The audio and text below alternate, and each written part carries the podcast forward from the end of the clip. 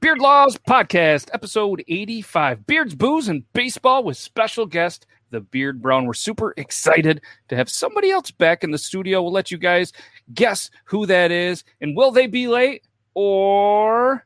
yeah, we're on time. That's right, 9 o'clock. We're so excited to have this episode, kind of a trial episode to see, you know, how you guys like it. Either way, we're going to love it. Blur's in the house because you can probably guess who else is here, because whenever this person is here, the Blur is always here as well. Super excited to do this. Again, we're going to talk a little bit of baseball. We're going to talk about a new whiskey, potentially a cool beer. The Beerd Bro knows his whiskey, knows his beer, and we are also going to talk baseball because it's a passion of definitely mine, definitely Logan's as well, and we're super excited to kick this off. So anybody that is listening to this only, you guys are a little bit behind from the live show. I try to put it out right after, but if you ever do want to see it live, head on over to either the Beerd Laws Facebook, YouTube, Twitch, or the Talking Beards Network, which is now located on their YouTube page. You can just do the Google or go to the YouTube and just type in Talking Beards. So we have some cool stuff that we don't want to start off. We're going to start off with some baseball news and all that good stuff. So if you guys are ready, we're going to hit the intro. Dude, you ready? Yep. We got one yep. Let's roll. Oh, Jesus. It's the sexiest voice I've ever heard. Sexiest voice ever. Let's roll. I have no better segue. I can't do that. Let's do the intro. Mm-hmm. Ready, go.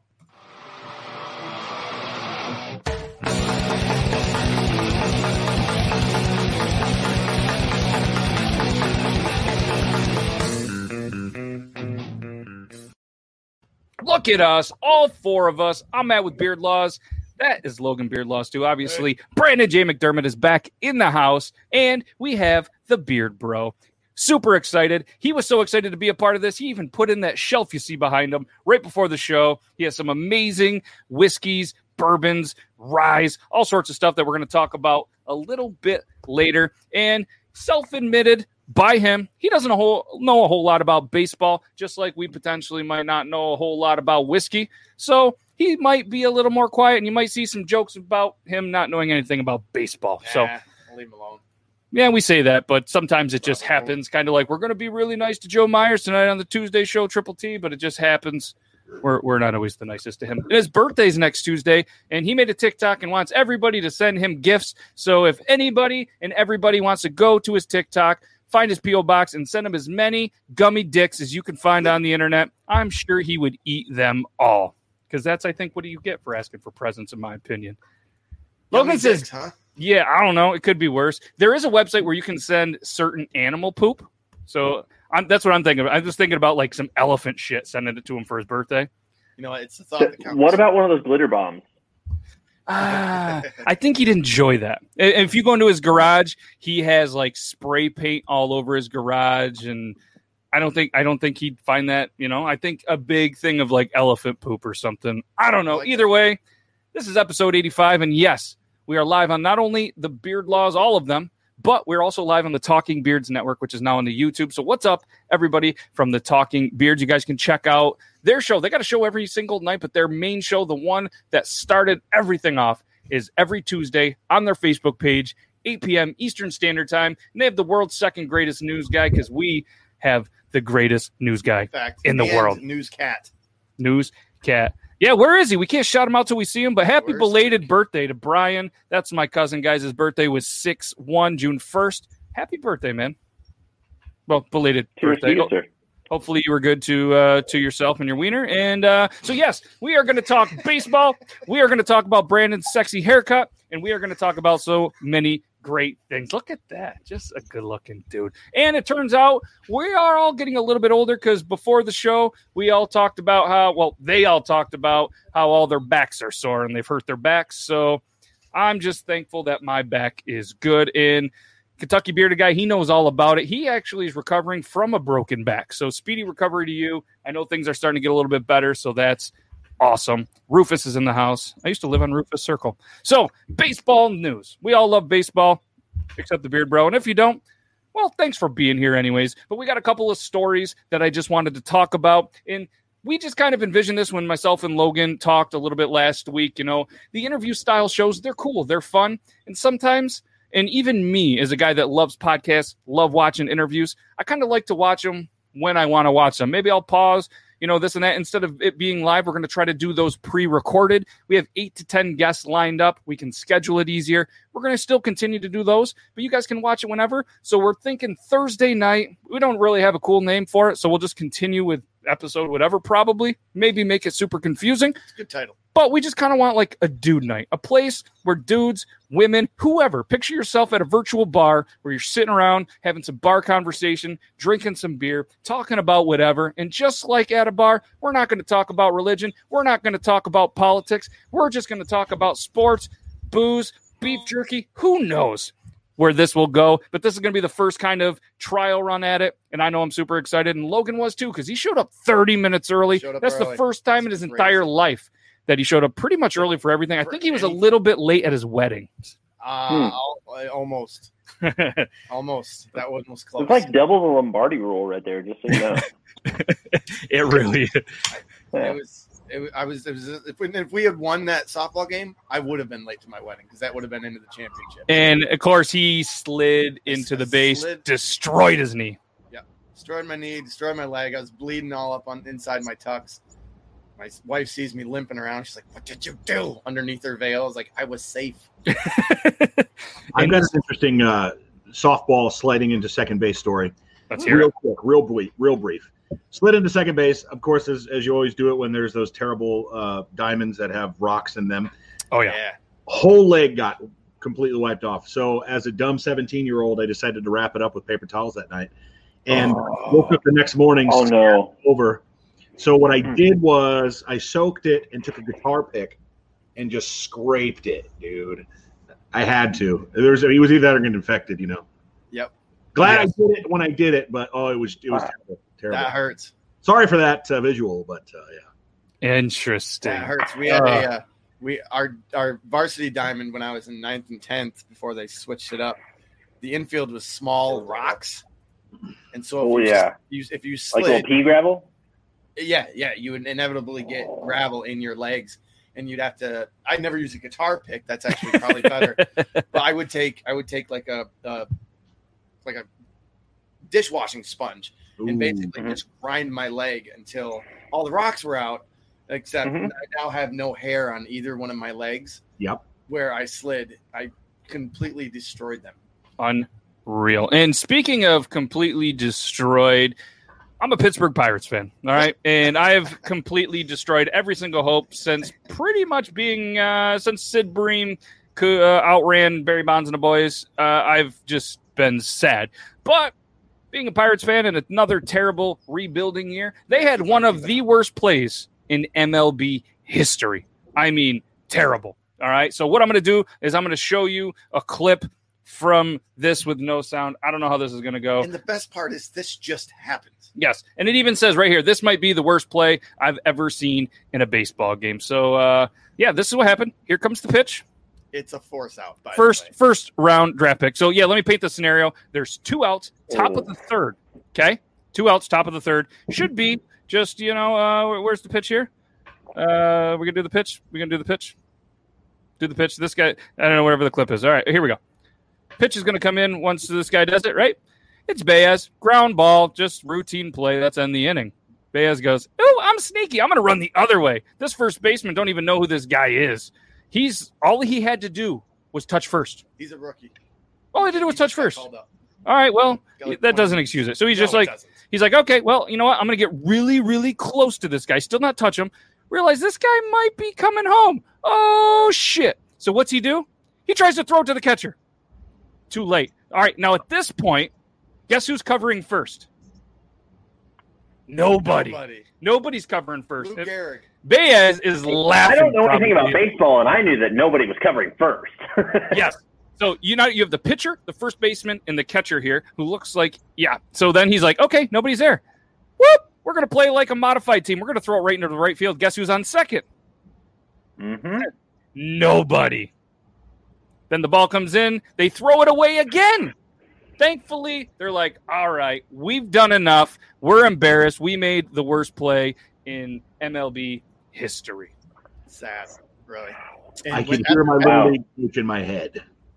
Yeah. That was impressive. McDermott, get out of there. Just after the guy slides into home, Baez has enough time to signal safe for the umpire, turns around, gets hit by the first baseman, which should have been a dead ball. He's on first automatically, but because things can't go the Pirates' way, they throw it into right field, and he ends up on second.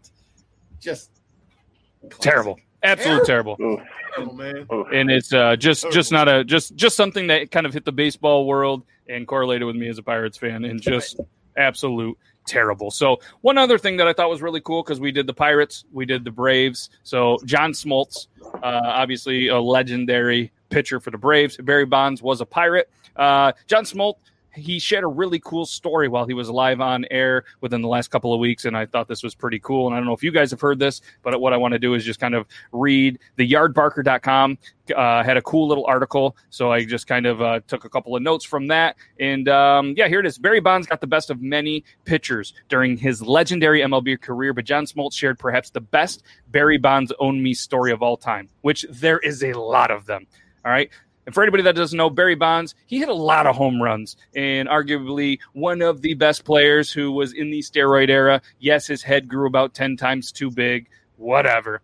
Not probably going to make the Hall of Fame, even though he should, and he has a lot of records and blah, blah, blah. Smoltz shared an awesome story about the time Bonds got angry with him because Bonds thought that Smoltz was rooting for Mark McGwire in the home run derby. Smoltz said he was actually rooting for Bonds, but Bonds believed otherwise. Smoltz says Bonds came up to him and told him, "I'm going to tell you something right now. Next time I face you, I'm going to hit a homer off you." Bonds also told Smoltz he was going to do a pirouette at home plate when it happened. So Smoltz responded by promising to sit down on the mound if he struck Bonds out the next time the two of them faced each other. So that made Bonds angrier, and then he said, "You know what? As a matter of fact, I'm going to hit two off you." And guess what? He did. Smoltz said Bonds hit two homers off him in a meaningless September game. While Bonds didn't do a pirouette, he did seek out Smoltz on the bus after the game. He came right onto the bus and said, "Where's Smoltz? Where is he? I told you I was going to get you." And then Smoltz recalled Bonds saying, smiled, and then he goes, "All right, guys, go get the ring." So Bonds hit 762 home runs during his career. 8 were off Smoltz. That is tied for the most off any pitcher the former Giant and Pirate faced. Smoltz probably remembers all of them, but it's easy to see why kind of those two stood out. Smoltz's memory is amazing. He'll tell you what like any big at-bat or small at-bat, what count he got into and what the result. He'll be like, "Yeah, I threw him a 2-1 slider." I'm talking about a game back in like 95. Yeah, but is anybody going to call him out and fact-check it? No, I wouldn't. I'm a big Braves fan.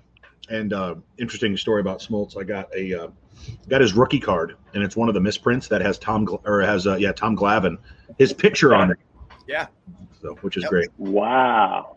So I got a couple Glavine cards, and I've got I actually have a couple of Barry Bonds cards. Ooh, sitting right up here in this closet right over here. Yeah, so. I got a whole bunch of shoebox cards behind me, and and that's a cool thing. Logan, his father, avid collector.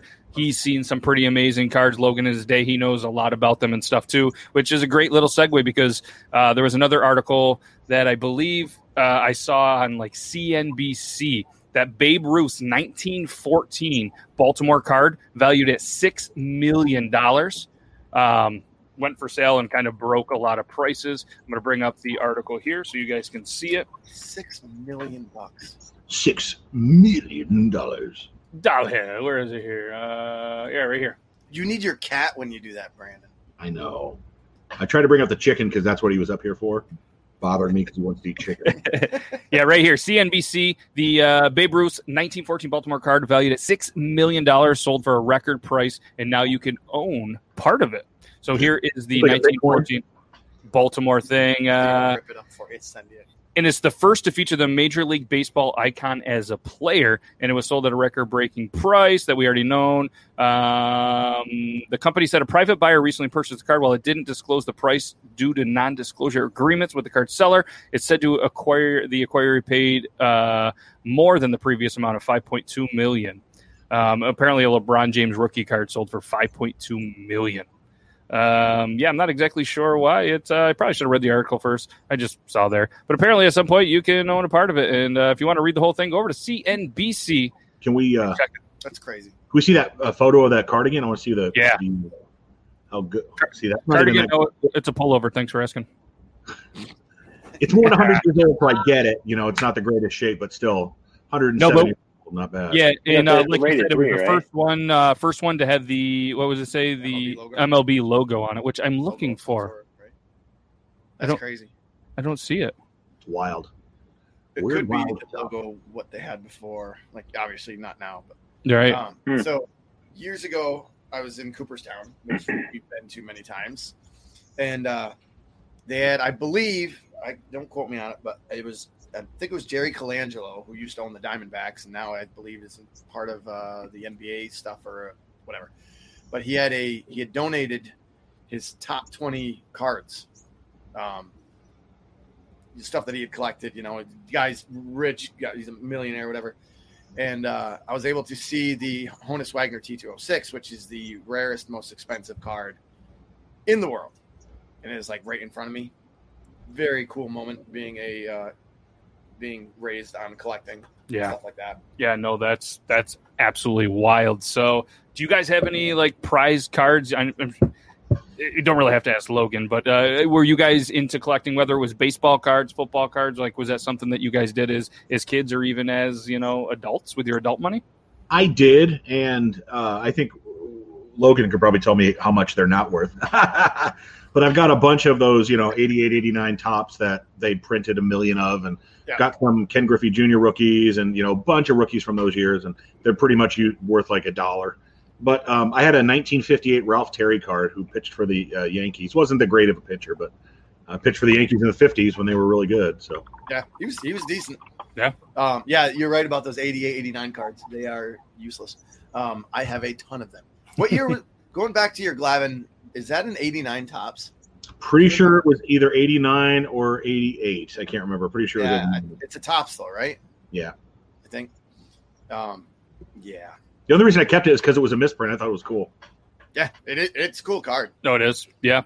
That's a cool one. Willie Mays, that was your grandpa's near mint. Yeah, it's not $1 million card. Definitely going to have some value, especially because he just turned 90 last month. Mm-hmm. He was in the Hall of Fame. I believe he got inducted in like 79-ish. And it was in the 70s, but way before any of us were born. And just an absolute legend. You might be right about 79. Just an absolute legend he was his last year. Yeah. One of the other baseball things I just wanted to talk about, and then maybe we move on to some whiskey, some booze, whatever else. Sure. I know there was a question up there we'll feature back. Somebody asked about it, was the Cleveland Indians. They're kind of the next team that is, you know, announced that they're going to change their name.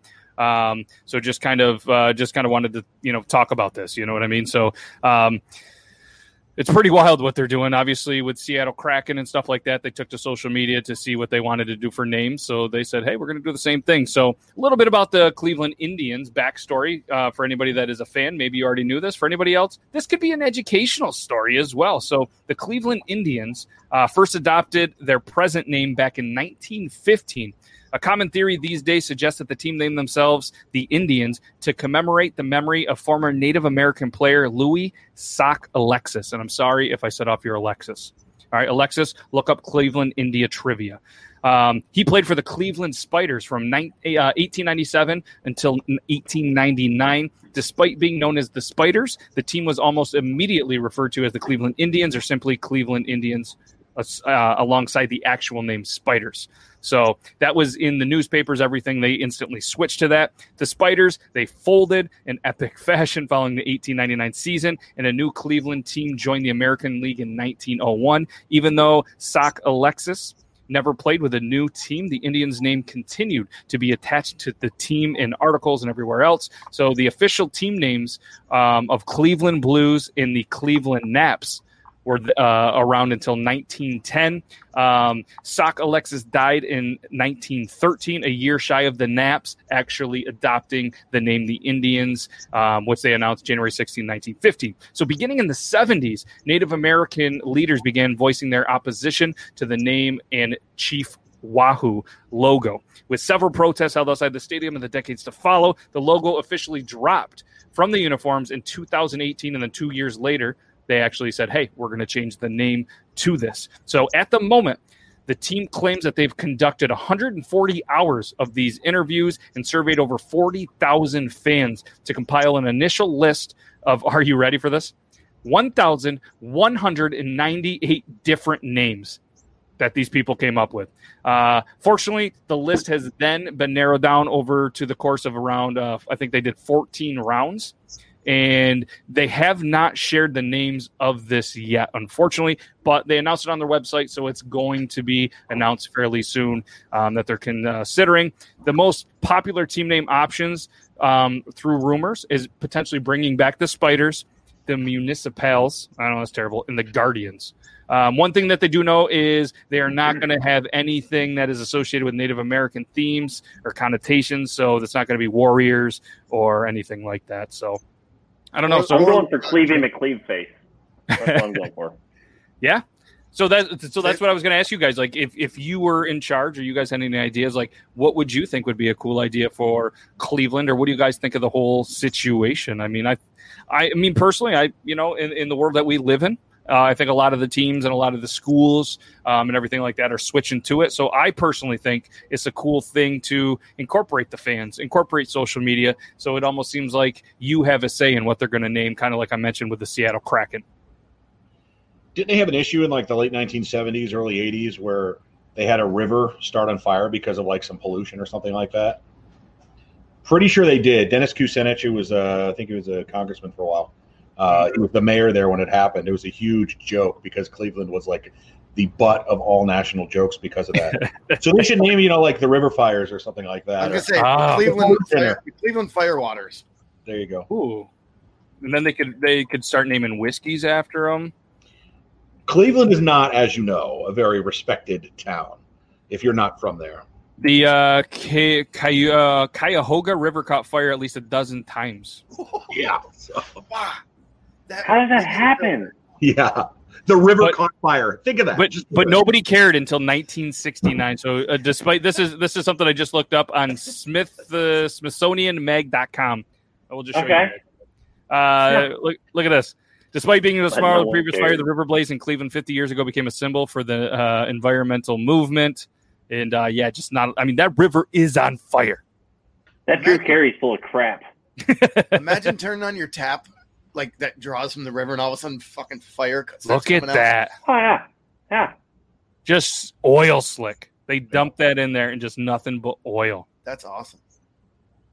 It was a 30-minute fire extinguished by land-based firemen and city boats. Extinguished by water underneath the fire.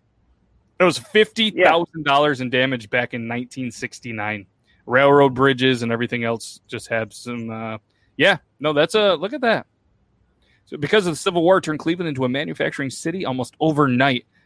And 100 miles across the Ohio that emptied into Lake Erie. Yeah, just not a good thing. Look at that. That's crazy. Oh, yeah, you got to think they didn't have the EPA stuff that you do now. So, I mean, there's no way that they regulated it. Look at this. In 1868, 1883, 1887, 1912, 1922, 1936, 1941, 1948, and 1952, the river caught fire. I wonder if maybe hot damn is made from that river. Oh, in fact, to your point, Beard Bro, EPA was started in the Nixon administration in the early 70s. Yeah, yeah, probably a big reason why. Probably on the heels of that. Yeah. All right, two things. Stat of the day. This was sent to me somehow randomly about a Cleveland Indian player or you put it on Facebook. My buddy Johnny Wilson, Ray Caldwell. Listen to this. Fantastic thing. A Cleveland Indians pitcher from 1919 to 21. He was struck by lightning in the ninth inning of the Indians' debut on 8/24/1919. And the debut.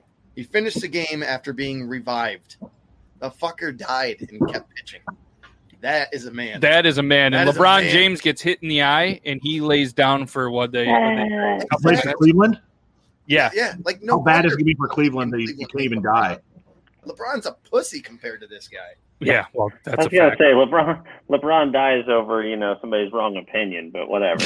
Yeah. That's my statement. So This guy later had enough fire inside of him, probably fire water, pitches a no-hitter in New York 17 days later and won 20 games for the 1920 world champion Cleveland Firewaters. Yes. And that could stick. Dad of the day. Wow. Brandon, what are you thinking for a name? You know, I'm thinking River of Fire. No, you know, Cleveland, I don't like, you know, obviously I think the name that you had probably has some Native American connotations or something, so I'm not going to touch on that one. But Logan. But you're probably right. I'm sure it would offend somebody. Yes. Well, it's 2021. I have respect for everybody. I literally got canceled for saying I didn't like cookies with sugar frosting on top. So, you know, it is what it is. It's 2021. Right. People are going to offend everything. Right. I like the Spiders though. I like the Spiders name. It's an old school throwback, and I don't think that go wrong with it. What about the Seattle Naps, as they once were? The Seattle Naps. They were once the Seattle Naps for a little bit. Yes. They play in Seattle. Or Cleveland, sorry. I was like, wait, what? I was thinking Seattle Kraken still in my head. Was that a nickname they had after Nap Lajoie or LaJoie? Because he played for the Indians. Could have been. It might have been, because I think he played and then became a manager, and he was I think they, you know, kind of had that nickname. Anyways, last thing. Check this out. So I counted today. I have 118 to 120 baseball gloves in my house. So you didn't count very well. What's that? Well, I might one or two might be moved. No glove, no love. That thing all right there. So, obviously, two fingers. Is that Honus Wagner's gun? You wear it like that. This thing's old. Man, that's another one. It's small. Imagine catching a baseball with this thing. Like from like if you're a kid, you could do it. But if someone fires an 80 mile an hour baseball at you, like that's that. That's got to be from the 30s or 40s, dude. How old is that? I don't know, but you're right. I mean, that's some like Ty Cobb, like 100-year-old picture looking. Yeah. I mean, imagine trying to catch even an 80-mile-an-hour fastball from something. Oh, yeah. Like that's the picture you see of like the guys wearing like the tattered long pants, you know, and standing out there. It's war-torn. It's got the sepia tone to it. Yeah. Uh-huh. What's up, Jake? Like we're talking baseball. Look at these old gloves. This is a Spalding. That's how long Spalding has been around. It's Walter Johnson's mate.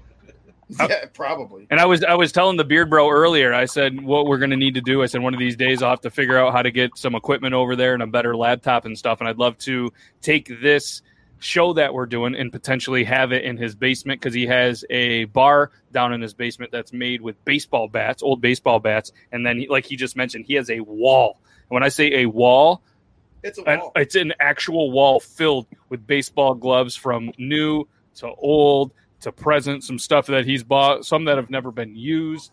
And it's just really cool and make a really cool thing. And I actually did TikToks for him on his iPhone 3 or whatever he has. It's a 5. My bad. With his wall and kind of showcasing some of the stuff too. So first generation iPhone 1. The difference in material, where they come, like to this, it's crazy. Yes, so, fun fact for you, because I looked it up just now. Rawlings was 1887, and Spalding was 1876. Wow. Well done. So there you go. Well done, sir. Wow, look at that. You can actually, I'm quick on the Google machines. Yes. On this, the three-fingered one, it actually has 3 different patents listed on it. So I'm sure you could go back and figure some out. And then, of course, this – and the reason I have all these is I like the history that they might represent, like, you know, somebody used this a lot. Oh, yeah. And it has actually a name, Guymond. Let's see. What's crazy is somebody used that glove more than probably 12% of youth combined use their gloves these days. Right. Like this is Robert or Rupert Guymond. Somebody like etched it with a knife or whatever in it. So thanks, Guymond. Yeah, thanks to the Guymond family. If you know that person, maybe they were related, maybe that used to be their glove. You're not going to get it back unless the price is really well. But we'd love to hear the story about that and, you know, who they were. So make sure. Yeah. Yeah. Most of them apparently lost fingers on the farm. Yeah. Yeah. So have you guys seen the movie 61? Favorite baseball movie. Second favorite baseball movie ever. What's the first? Field of Dreams. Which is where? That's right, here in Iowa. Oh, yeah, I forgot. Yeah, I forgot. I was like, that's not in Nebraska. No. No, it's definitely not. I forgot you moved, yeah. So, yeah, from Nebraska, not much is there anymore. Ooh, Field of Dreams. Yeah, absolute classic. Dude. Go ahead. I was going to say, we actually have the I got one for you. So, so just up the road from us here, an hour in Missouri, there's actually the Boyer Brothers, who actually started out in baseball, and seven brothers out of Alba, Missouri. They ultimately all went on. They were all drafted to play major league or minor league baseball, and then two of which hit home runs in the same World Series. And my friend now, her name is Tiff Ardinger. Shout out to Tiff over at Beerd Engine Brewing Company. Beerd Engine Brewing Company, that she actually, they founded this whole brewery thing in the same town, and she's actually now the mayor of this town. So she's bringing about a lot of like the historical facts about the town, and she's kind of bringing it back, revitalizing it, which I thought was really awesome, because that was probably the one biggest contribution I can make to the baseball episode. The Boyer Brothers. So just up the road from us. The Boyer Brothers, I believe, are Ken and Cleet. That sound right? I think that's right. Let's see here. I'll look it up. I'll Google it. Googly Oogles. Yeah, there was it's funny how they're from Missouri. Let's see. Relatives. Brother of Cloyd, Cleet, and Ken all played in the majors. Yep. There you go. 1927. Could you imagine these days, let alone having seven kids, and then having seven kids actually play at that kind of level? Yeah, at that level, that's crazy. My great-grandfather had 8 other brothers, and they all played on a baseball team known as the Lattisaire 9. They played up around here and then barnstormed through the state and up in Canada, and they were pretty popular. That naturally is where the love of baseball in my family came from. Yep. And, he went to school with Ben Zobrist. Nice. Mm. What's up, Silky Stroke? Congratulations. 1 year. He had obviously a stroke. It was a terrible event. He has been battling, and the year progress that you made, my dude, is amazing. And I know it was just the 1 year anniversary. So congratulations. Keep up the work. I know there's still work to be done, but we're fucking proud of you, man. Congrats. Yeah, dude. Just an amazing, inspirational story. Make sure you guys check out, his social media, his TikTok and everything. He did a really, really emotional video. Like, I got a little choked up watching. Just, it's wild. Absolutely wild. So, yeah, absolutely. Good things to come, man. Proud to call you a bearded brother. That is for sure. So 9:32, we usually do what is called the Drunk Engineers segment by Joe Myers, but Joe's not here, and we don't usually do it on this show. But either way, I want to throw it out there. Drunk Engineers, you guys can check them out at drunkengineers.ca. All right, just another excuse to drink. They are home of the pump action shotgun tool. Here is the shop. They got the original pump action shotgun tool, only $25. They're going to be doing the slim one. So anybody that drinks, 55s or any of those seltzer style drinks, you guys can drink them faster. They got a new shirt, work hard, crossed out, play hard. Then they have the flag back in stock. And if anybody wants to be part of the brand rep, you can sign up there, contact them. They are just amazing, amazing dudes. That's Kevin right there. He's been on the show. He's showing off that sweet watch. He's pounding or fake pounding. I don't know. I'm pretty sure he is. These guys will. And free shipping for orders $60 or more. Use code BeardLaws if you want to save some money, I'm pretty sure. And if it doesn't save you any money, then just pay full price. But just a really, really cool tool from a real cool company. And I figured that's a cool segue to start talking about kind of the booze portion of the show. That was the baseball one. The Beerd Bro got through it. I'm super proud of you. And anybody watching, you guys got through it. I know baseball, to a lot of people, is a boring sport unless you're really into it. And I know, like, Logan and myself, when we go to games and we find ourselves at a pro game, we're those dorks that are, like, keeping the book while the game's going. So we're drinking a beer and keeping the book. And that's what we do. Yeah, exactly. Watch out, nerds. But I don't know. It's just something we do. We have a passion for it. He still continues to coach at his high school, where he went to high school. He did graduate. I know he doesn't look it, but he did graduate, and he continues to coach there. I had the pleasure of coaching in the district for a little bit before I decided to just kind of take a break and pursue more of the Beerd Laws and the family life and stuff. So baseball is definitely a thing that we're excited to talk about. If I could just briefly say, I think that's what makes baseball such a great sport for those who who don't like it or don't understand it. It's one of those sports where when you're keeping score like that, you got the scorecard. It's something that's passed on from your father, from your grandfather. It's you don't do that with basketball or football or any other sport. I mean, it's something that's really kind of close, and then definitely old school Americana that you just don't get with anything else. You don't. Yeah. Yep. And that's it stayed for the most part fairly traditional after all these years, which is what I really like about it. And honestly, I like even MLB. They're not so entertainment based. I mean, yeah, they make millions and millions of dollars, but when you go to a game, they don't shove it in your face. Millions.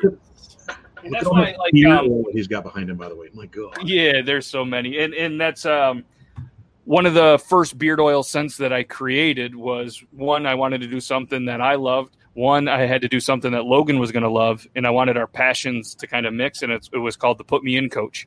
And it smells like you walk onto a baseball field. It's just got that leather. It just smells like grass. Like it smells like without the popcorn, the stale beer, the pretzels and stuff like that. Like the actual, you walk onto a field, whether it's at a high school field, a college field. Michael played college ball for 5 years. Nice. Apparently the education wasn't great, so you got an extra year. Kidding. Just a cool thing, and that's a scent that I was truly passionate about. It was the first one that I did, and yeah. So Grimlock, I'm not gonna let you do one alone. So for anybody that doesn't know, I know the pump action shotgun segment is over. What you do is you tilt it down so you get a little bit of an air bubble. All right, then you push it to you.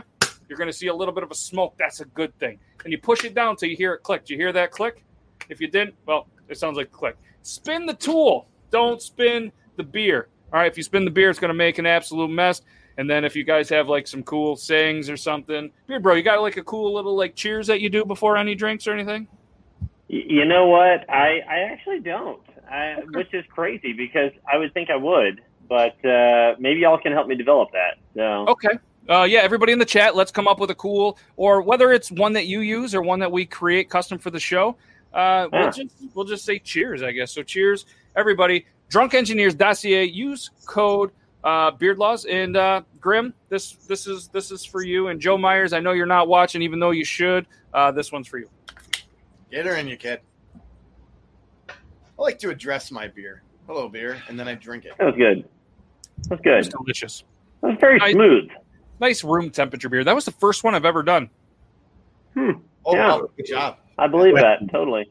Since we're moving to beer and booze, I had a friend who would go buy a 12-pack or whatever pack, and he would keep it out of the refrigerator, and he would like it room temperature. Doesn't matter the kind of beer, doesn't matter what. I can't get down like that. It's got to be ice cold. Yeah, I knew a guy who actually kept a 12-pack in his truck.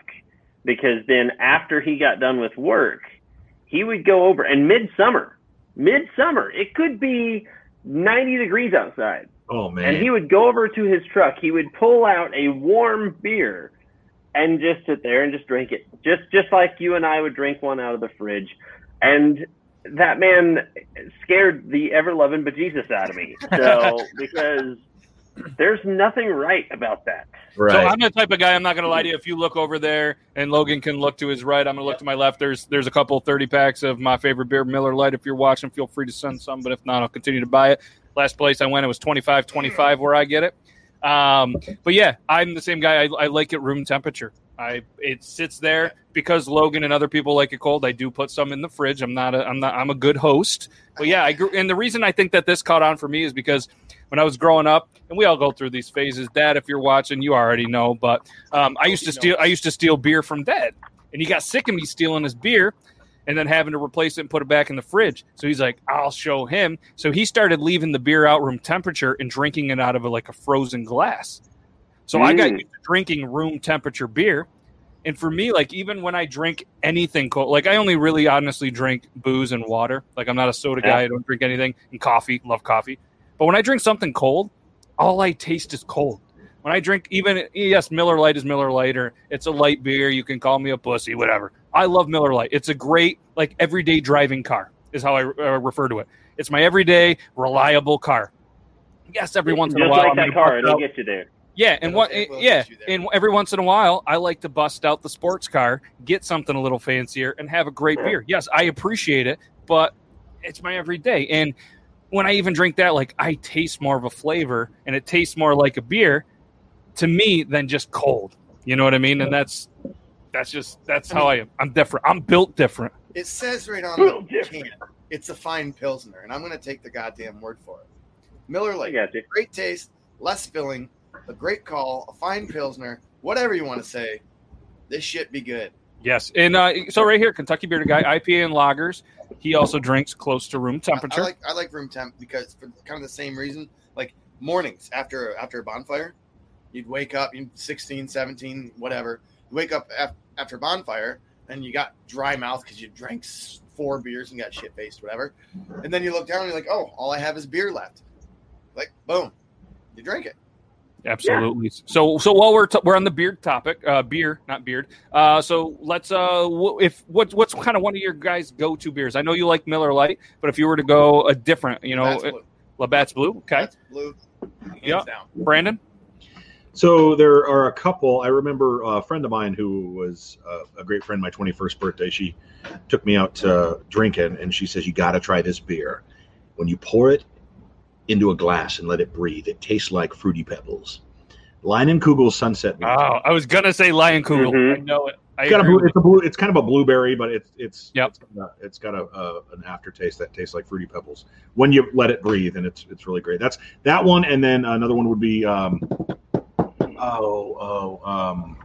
why am I forgetting it? Go on to the next person. I'll remember it. I apologize. All right, that's the beer. I want to try Rainer. I have so many people that always tell me how awesome Rainer is. I've never had it. I need to try it. So the Beard Bro. Oh, you remembered? Michelob Golden Light. Interesting. Never had. Really? Yeah. Okay. Awesome. Beard Bro, what do you got? And I know this is a tough one for you. Well, so it's funny because, you mentioned the whole Miller Lite thing. I've got that here. I think if I were just going for something, especially if I'm going to the lake or something like that, probably going to smash a few PBRs. Honestly, I'm just going to go just trash beer with there. And I say trash beer in a loving way because a lot of people discredit it. And honestly, I could go through a few, We took it out. I drank a lot of PBR. Yeah, I drank a lot until the prices went up because it kind of got known as the hipster beer. And they started selling so much because of that kind of hipster. And I say it because it's just a saying that, people. But no, that's something that, Yeah, I would say there's that. Probably one of my favorite beers I ever had, just of all time. Callahan's Pub out in San Diego. I believe it was out in the, I think it was Mira Mesa area.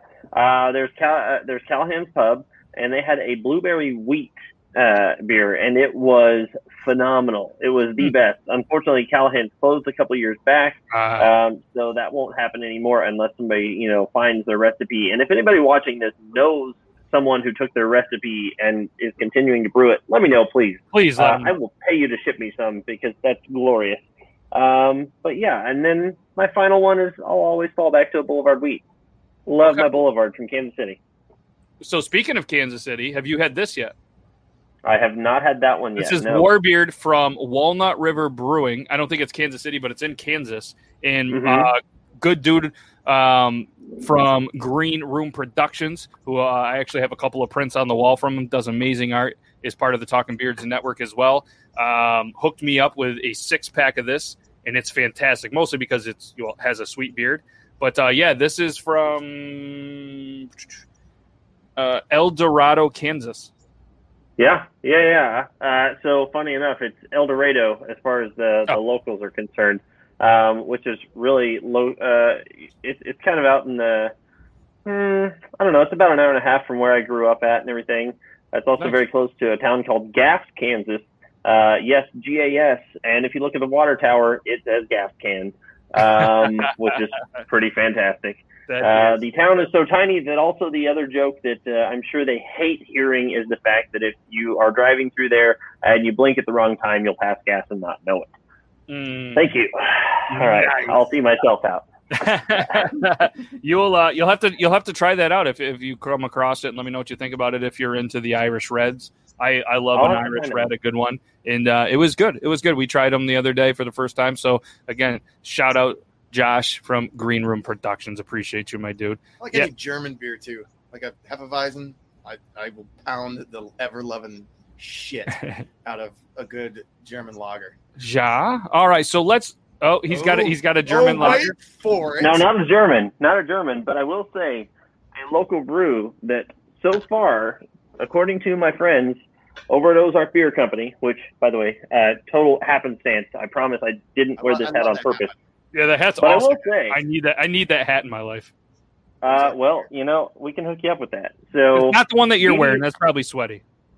No, I just got a couple weeks ago. BDC 2021. Is that like named after the local high school? Barrel Double Cream Stout. Oh. And I'll like tell you what, man. People have driven so far, according to the folks over at Ozark, people have driven all the way from north of Chicagoland to pick this beer up. They made a trip out of it, but they knew that this beer was releasing on these dates, and they pre-ordered it. You could only get it on the Ozark Beer Company website. You had to buy it $25 for a 4-pack, but it's worth every penny and more, honestly. That better get me drunk and jerk me off. Or not that'll get you too drunk that you can't. Right. Well. Yeah, so what we'll do, we could talk all day on beer. Let's I know let's switch over to the kind of the the whiskey / whatever. And I know Nick has been trying to get this question out, so I want to get here. What's your favorite bourbon or whiskey? I see you got Angel's Envy behind you. Is that your favorite, or which is bourbon and whiskey? Mm-hmm. So realistically, yes, there are actually two things that are behind me, and I oddly enough did not mean to put them side by side. But, yes, I would say my very favorite bourbon that I've had so far is definitely the Angel's Envy. I'll pull it out here for you guys. I don't know if you guys have had this one yet or not, but this is the port expression. So it is actually aged in port wine barrels. Really? And, guys, the smell of it is phenomenal. But, like, you can smell the nice kind of the grapish smell to it. But then also whenever you start drinking it, it is so smooth.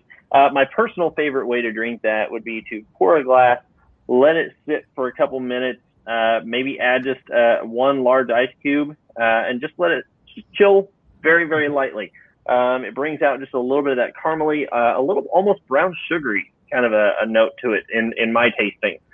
Some people would disagree. Some people would think otherwise. That's fine, because everybody's tastes are different. Yes, right. Yep. Yeah, but that's definitely, I would say my number one at this time would be Angel's Envy, the port expression. I love that. And my favorite rye right here is next to it. And that's the Dad's Hat Rye out of Pennsylvania. Oh, see if I can get this thing to focus. There we go. Hey-o, straight rye whiskey.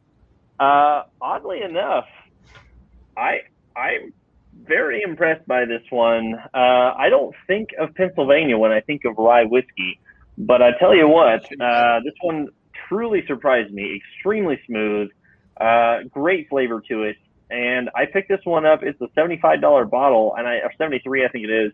But I picked it up for like $20 on their opening weekend whenever it was a local liquor store did a single barrel pick, and so they put it on deep discount to try and get some of it moving. That is wild. Nice. So what we're going to be doing too each week is Logan and or myself, well, not at the bowl time, but we are going to pick up something that we've never tried before and kind of have it as the featured bottle of the episode. Maybe we'll roll it out at the beginning and then whatever, but we'll figure that out. So Logan went out and he's got the featured bottle of the week. So tell us about it. As far as never tried before, our liquor stores are limited, so I've basically tried just about everything, and the bottom of the glass part of my bar will tell you that because they're all empty and there's like 50 bottles there. But anyways, we will try and do a whiskey of the week. So this one, because of this is Beard Laws, we're going with Bubba's. Look at that beard. It kind of looks like Brandon, but if Brandon had a bigger beard and glasses and that cool hat, I could see it. And was in ZZ Top. I was going to say looking like the bassist from ZZ Top. Right. Yeah. So Bubba's, let's see. Spirit whiskey with natural flavors. Bubba's adds special fixins to his spirit whiskey to make this tasty liquor. He likes to drink. He likes to mix it in drinks, though he has been known to swig it straight up. And then, according to Surgeon General warnings, and do not drink if you are pregnant. Do not drink if you are driving. Do not drink if you plan to make 12 babies tonight. That's fact. Mm-hmm. So what he is going to do is he is he's going to pour a little samples. We are going to take supposed to do samples. Yes, and you Logan was a bartender in his past life, and so yes, we have. Oh yes, samples. Yep, samples. Those are samples. Samples, sipping drinks. I like sipping. To say. So we're gonna. I'll hand it to you there, bud. Well, I just. Yeah, there you go. All right, so we'll give kind of our first impressions on this. So if I've drank this before, but I was aside from one sip at work. Sorry, boss. I've been drinking prior. So now the first taste. So this is So this is Bubba's, right? This is Bubba's. Bremir's. No, this isn't. Bubba's that's not Secret Stills. I was just going to pull up a little bit of the history of it, but it's from Idaho, from Bubba's Secret Stills, and it's according to it's apparently a secret recipe. They work together to make it classified under the general category of alcohol by U.S. law, perfectly suited for infusing the Southern-style flavors that give the spirit its unique character. Try Bubba's as a shot or in a drink with cola, orange juice, milk, or other mixtures. Oh. I don't think I would mix it with any of those. Milk in it? I mean, you could because, I mean, if you smell that. I mean, let's get a smell. Tell me what your first impression is. You can smell maple cotton candy. Very much so. Wow. Meg, I know you're watching. Really? Yes. Very, yes. I smell it. Open to get a hit of the flavor, then small sip, move around on your young tongue. Okay, so that's what we're going to do. We're sniff it with your mouth open. Mm-hmm. I can't do both. Okay, I did it. Wow, have you guys ever tried that before? Have you ever tried to smell something with your mouth open? You guys? Yep. You have? Oh, wonderful. And you actually can get a little taste on your upper. Brandon, has you ever done that before? I'm literally trying as you. No, that's a first for me. Okay. Then small sip. Smell it, Brandon. Smell it. Okay, small sip. Cheers, everybody. Cheers.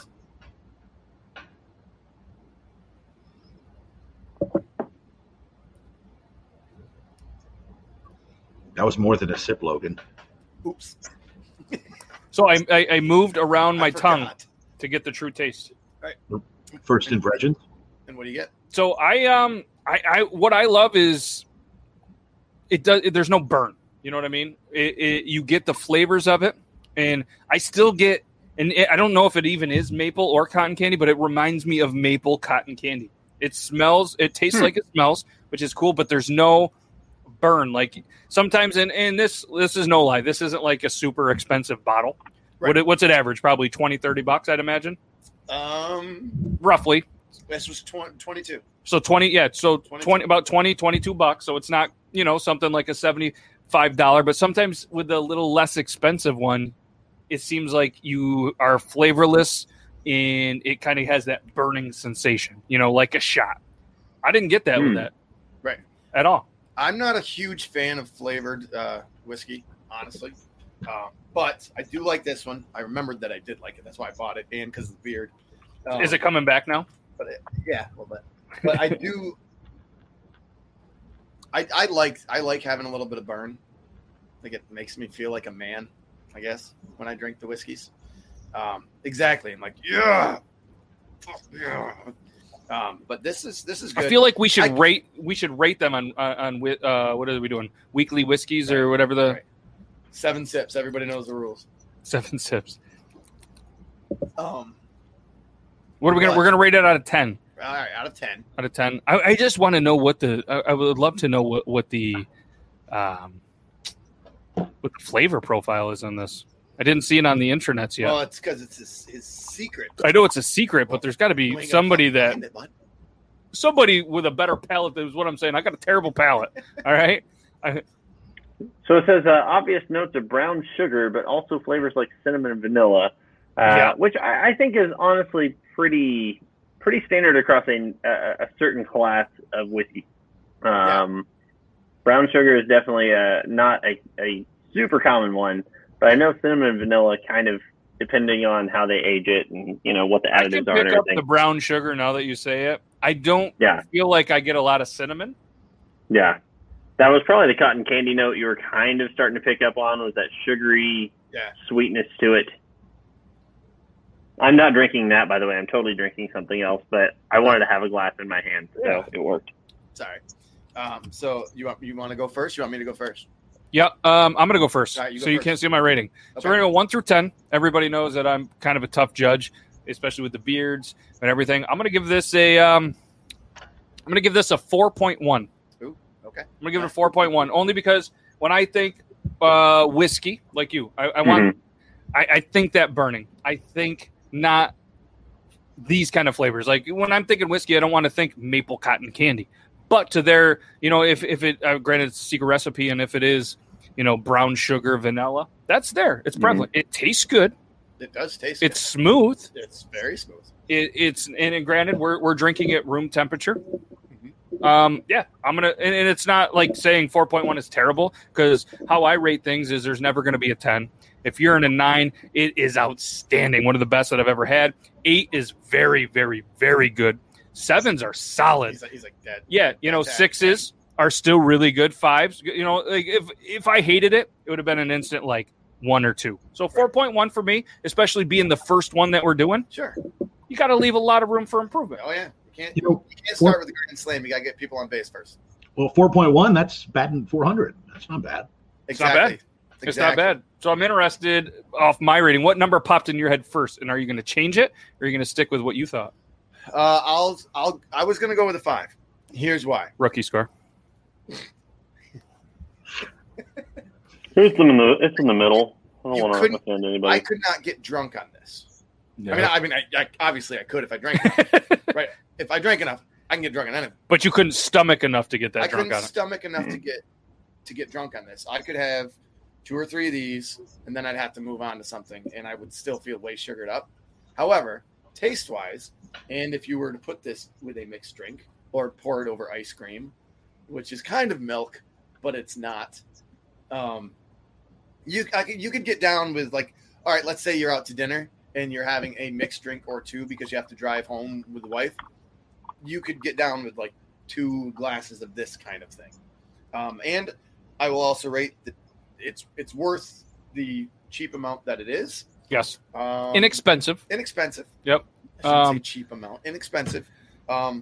It's a really good party shot because you can give this to your friends and they're not drinking your $80 worth of good stuff. No, I think it's a great shot or 2. Cheers to Bubba's Secret Stills. Yeah, go ahead, Brandon. So at a 4.1 and a 5, whose shelf is it going to sit on for 10 years? Nobody's. At my house, God, no. This will be So you're going to finish it. You're going to finish it at some point. Oh, we'll finish it, yeah. Yep. I bought 2 others. One of them was Noble Oak that will taste. Spoiler. And another one is a Bob. It's made from Bob Dylan's distillery or sponsored by Bob Dylan. I can't remember exactly what it's called. I think it's Heaven's Door. It's freaking fantastic. Fantastic. Okay. And KY Bearded Guy.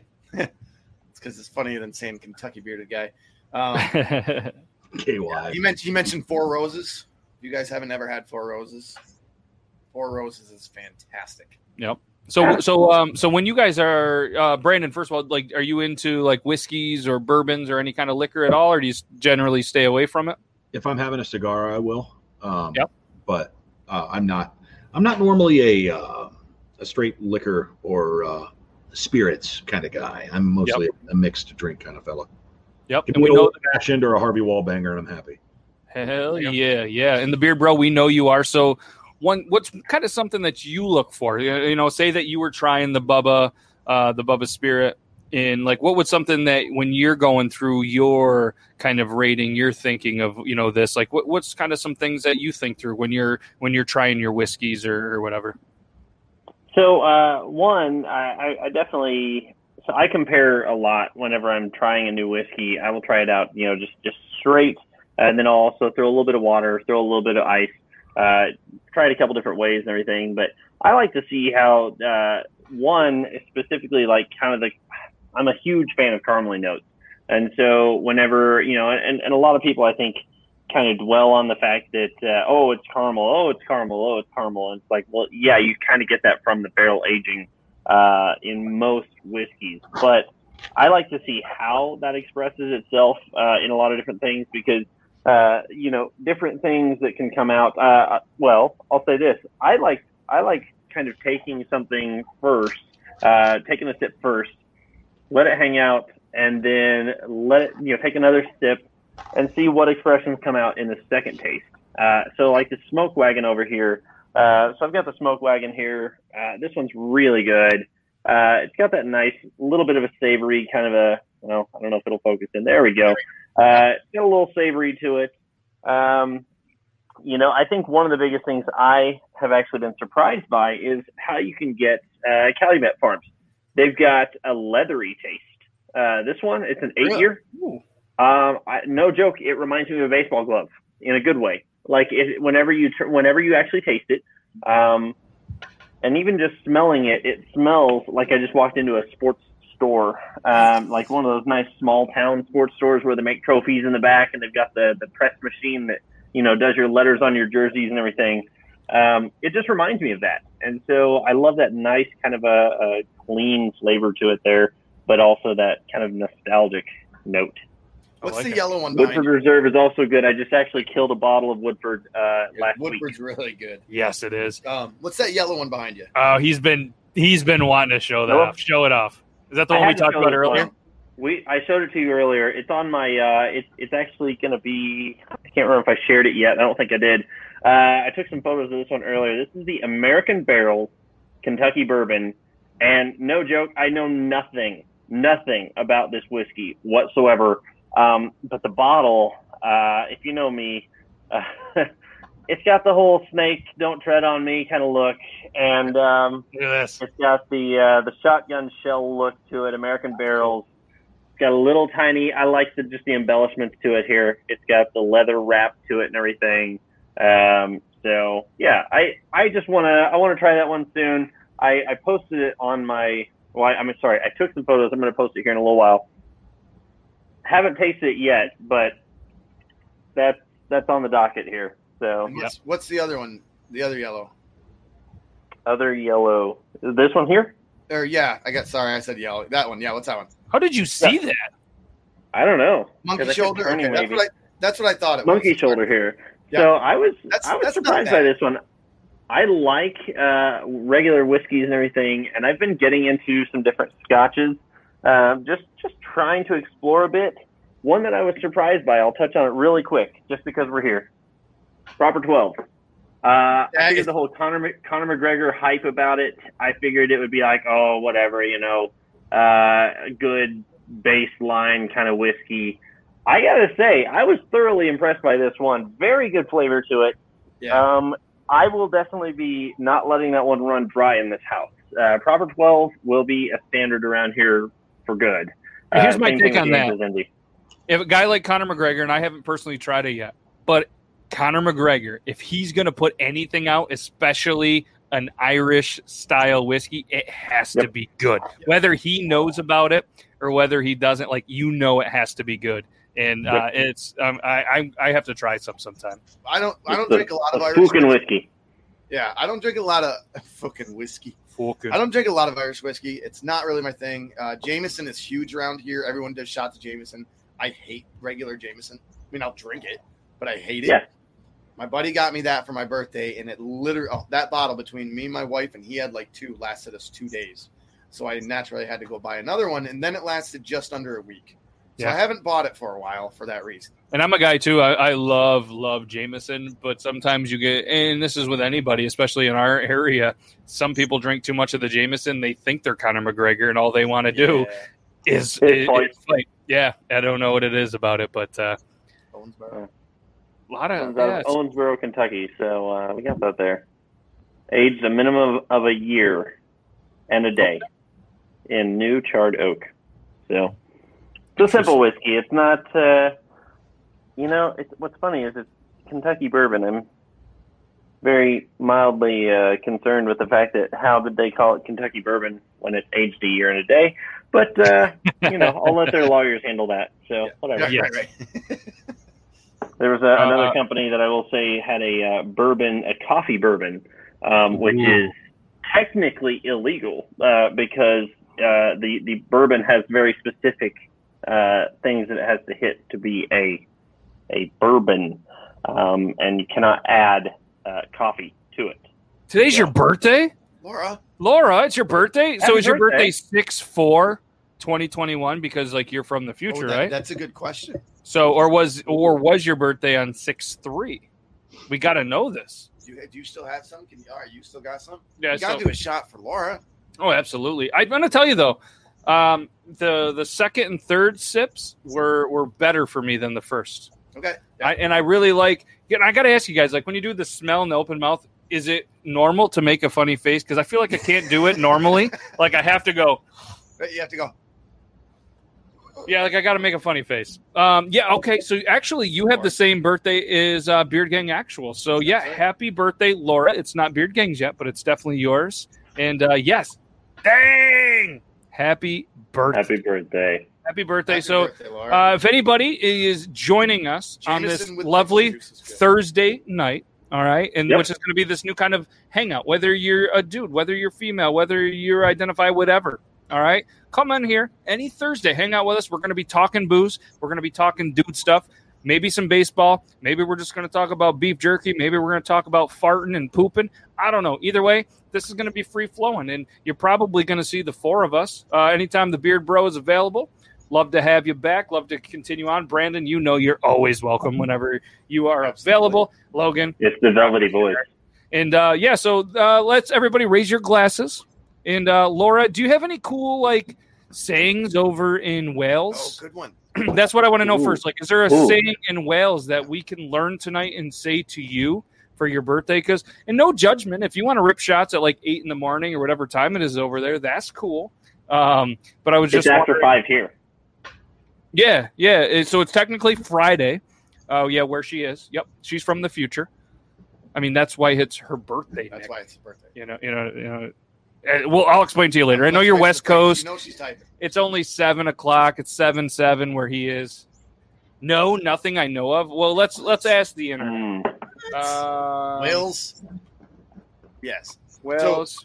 So, while you guys are doing that, my last thing on Bubba's, and I like brandies. I will drink, again, ginger brandy or blackberry brandy. I will drink that stuff. Of course, with a beer when I have a cold to cure myself. But this reminds me a lot of a brandy. Lactida. Did you see that too? Yakida. Is that how you say it? Yakida? Yes. Because it's pronounced, it's sometimes anglicized to Yakida. Okay. So Yakida means cheers in Welsh. In Welsh. It's kind of like us saying fuck it up. In Wales. That's how the Wales actually say it. They're like, fuck it. Wow, we really. Yeah, it is definitely or 5 o'clock the Irish would somewhere. Just say, Hey! All right, so Fukit Yakida. Happy birthday.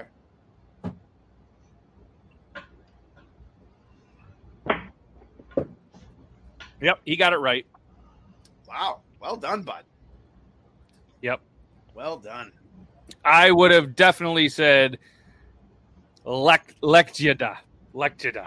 It looks like that. Lectida, or maybe it's Lechyda. I got the da. I mean, da. And I feel like everybody knows that song. Good God. So this is one thing I take pride in is the fact that I love. I don't speak a lot of different languages, but I love understanding dialects and kind of like the different tones. And so just looking at it, I'm like Yakida, right? It's not really like a Y. But it's kind of like a Jewish almost sound. It's kind of Yakida, you know. So I feel like that'd be really good. And not to mention, my light just died. So. Yeah, it's done. I saw that. It's done. Details over. When the lights go down with the Beerd Bro. Oh. The Welsh. Not only is the Welsh language a little bit mental, so are we. No, their addresses.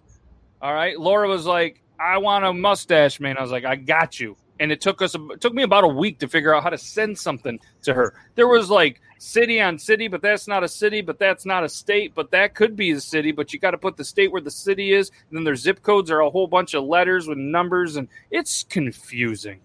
Yeah, I didn't get it. And she was like, what is wrong with you? And I'm like, I don't know. Dude, while you were rapping that, you looked like Modest Yahoo. Yeah. When he was rapping that, he's got his hands going with the beard. That you look exactly like Modest Yahoo. Bears. So, real quick. All right. Let's do an early June 3rd. Heard it at 10:10 p.m. right now live. Right back to the baseball. Who's going to win the World Series? One guess.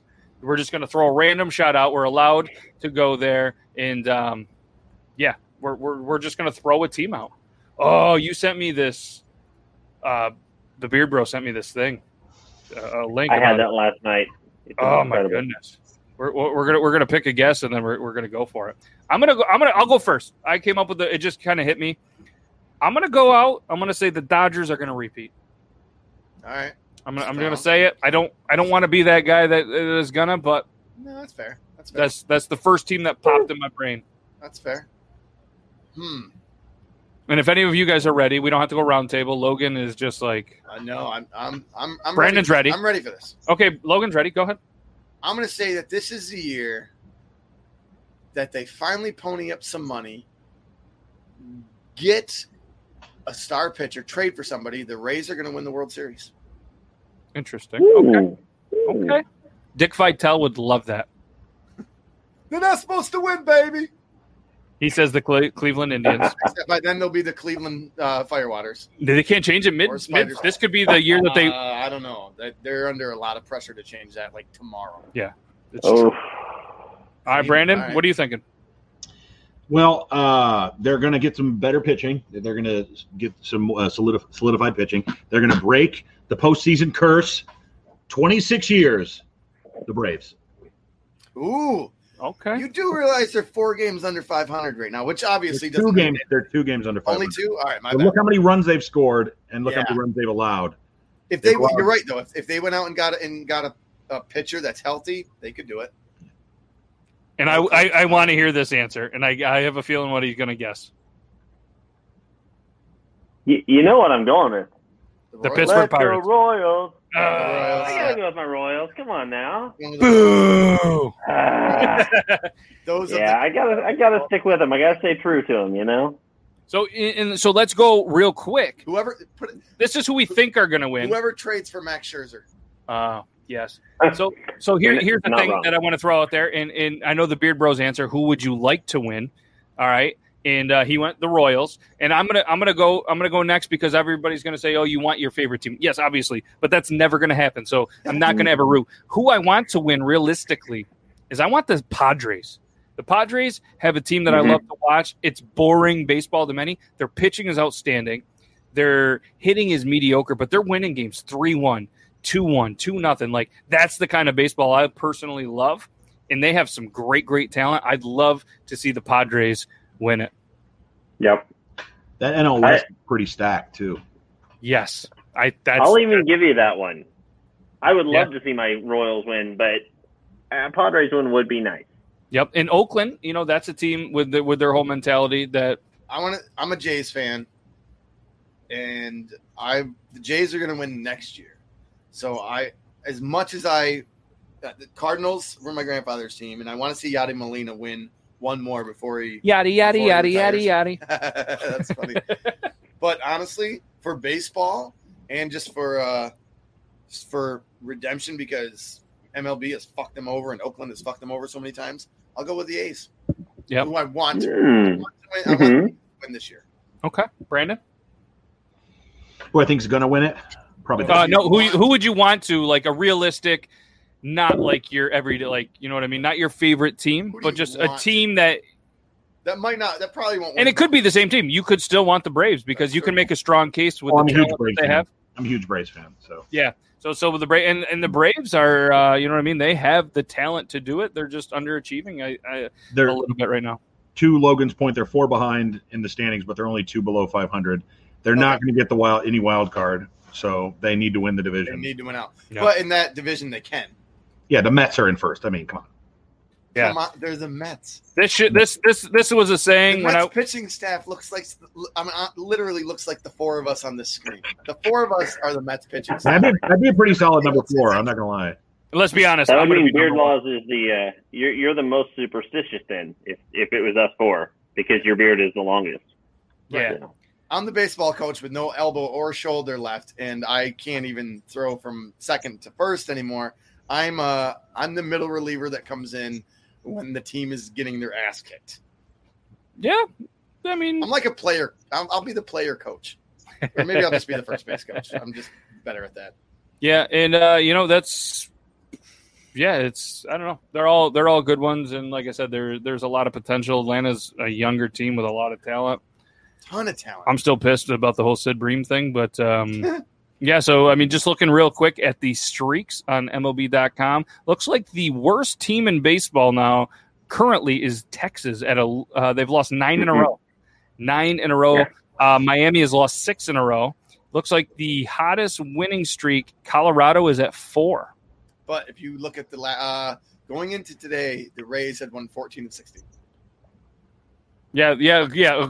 They're 7-3 in their last 10, as well as the White Sox, as well as the Royals, as well as Seattle. The Cubs, 9-1 in their last 10. Cubs are good. But they played the Pirates a lot, so that doesn't count. But yeah, it counts in the win column. It sure does. So yeah, I don't know. That's I think we're good. We're a little bit over the time. We got the Diamondbacks. Yeah, it's happening. All right, let's answer this question while we got it. Great question. Who would you like to see in the World Series? The Braves and the A's. That would be a good series. Yep, some validation for either team. I'm going to say the Rays versus. I can't go the Cardinals because I would be conflicting with the Cardinals. I want to say the Rays versus the Mets because I love, and although I can tolerate the Mets, I love watching New York teams lose things, and I'm from there. So I want to see White Sox and the Padres. Would be awesome. Yes, I want White Sox Padres. Yeah. Detroit's record is 23-32, 10 games back, 7.5 back of the wild card. The Cubbies. Ugh. What do you got, Beard Bro? Could we do a Royals Padres? Yeah. Like, is that a reality? I mean, I feel like it could get there. It could. I feel like it could get there. I would love to see them play because then I could find a way. Sorry, go ahead. Sorry, Will Myers and Hosmer used to play for the Royals. That'd be a good story for Fox. And I feel like then you could also get some of the whole, you know, Midwest and coastal action there. I may actually have another reason to go out to San Diego again right now, you know? Yes. So I just love it because the White Sox are a plus 79 in run differential right now. The only better team than that is the Dodgers at 83, but then the Padres are third with 75 in the run differential. So but so we could go on and on all night, and I know there's a lot of people that might want to stay here. And there's some people that just really want to go to bed, like Laura. So happy birthday, Laura. Happy birthday, Laura. And honestly, thank you, everybody. Not only the people in the studio right now, but thanks to every single person that took the time out of their busy Thursday. Hopefully you guys will come back. This will be our kind of Thursday hangout where maybe you don't want to go to the pub. Maybe you're in Eastern Ontario and you haven't been able to leave your house in like a year and a half because you're still in lockdown and we feel bad for you. Come over and have a virtual drink with us. We're going to continue to kind of just – talk about whatever. And if there's some questions or some stuff that you truly want to talk about, obviously you see we get to them in the comments. If you're listening to this on Apple's podcast or Spotify or any of those cool podcast channels and you want to see what we look like, come on over. It's a little bit of a scary sight. Don't worry about it. But continue to listen to it. That's cool. But we're going to come back next Thursday. We're going to do another Whiskey of the Week. Hopefully all of you amazing dudes will be back in the studio. And seriously, guys, thank you so much. This has been fun. I had a great time. Yeah. Can we end with a picture of Charlie Blackmon from the Colorado Rockies? Yeah, we can. Yes. So everybody, look ever for a Major League Baseball. Behold. Let's take a look at that wasn't a good picture of him. His wife has never seen his chin. Smart. Neither has mine, actually. Nice, nice. Which, by the way, I will do a shameless plug and say yesterday was my 2-year anniversary. Hey, and, yeah. Good job. So, Yakida. She's never seen his face. Is that how you say it? Yakida. Yakida to 2 years. Yeah, see? Thank you. My wife saw me barefaced when I our very first date, and that was it. She saw it. She said, "On your online pictures, you have a beard." I was like, well, I wanted to be clean faced, so I started growing it. 2007, that went back. She non-beard shamed you on your first date. Wow. And then what do they call it when you don't show up to a date? I did that to her. Yeah. So. Yes. Finlay Hats, though. Yeah, let's throw out Finlay Hats real quick. That'll be our exit, and then we'll show Charlie Blackman. Finlay Hats, guys, absolutely amazing. That's the hat that I'm wearing. Logan, I got to get you a Finlay hat. So you just would you rock a flat brim hat, or would you rather have a dad hat? I have three that I wear. Finlay hats or hats? No, three flat brim hats. Not my thing, but I do have three. When you get the bigger beard, we'll do that. But we're gonna get you a Finlay hat, because anybody that's I'll work on getting one for Brandon or Beerd Bro, because anybody that's part of the Beard Laws, they have to rock. They don't have to, but we really love it. So Finlay hats, you can use Beard Laws. I think if it doesn't work, then just pay full price. These guys are amazing. All right. What I truly love about them is not only are they patented laces, so these laces actually come down. You put them under your chin. So when you're doing action sports like snowboarding, maybe you're on a boat or anything like that, they don't fly off. All right. Hidden pocket. It's got a hidden pocket. You put your credit card or anything you want in there. Finlayhats.com. They customize it. Mine's got a whole bunch of bugs on it. Probably fitting. And lifetime warranty. If your dog chews it, this thing gets destroyed, you send it back, and they will replace it with a similar hat or something very close to it. You don't see that in a hat company, all right? And what's even better is every weekly exclusive is released at 7 p.m. PST, all right? And they don't stick around long, all right? So they come out here, a different design every single Friday at 7 p.m. PST. And what's even cooler, this is was breaking news on Triple T a couple weeks ago. We're doing a collab with Beard Laws. So there's going to be a Beard Laws Finlay hat coming very soon, and it is outstanding. I'm working with Dylan, Jimmy, and the whole entire Finlay crew, which the whole entire crew is like less than 20 people. They're amazing. They're awesome. I had to get that out of me. Sorry. But, yeah, there's going to be a Beard Laws hat, so save your pennies. Rock them. Yes, or TikTok 10. So I'm pretty sure Beard Laws is a thing. If not, TikTok 10 and Beard 10 is Beard Gang Actual, and that saves you $10, not 10%, $10 off your very first order. All right, so guys, check them out, FinlayHats.com.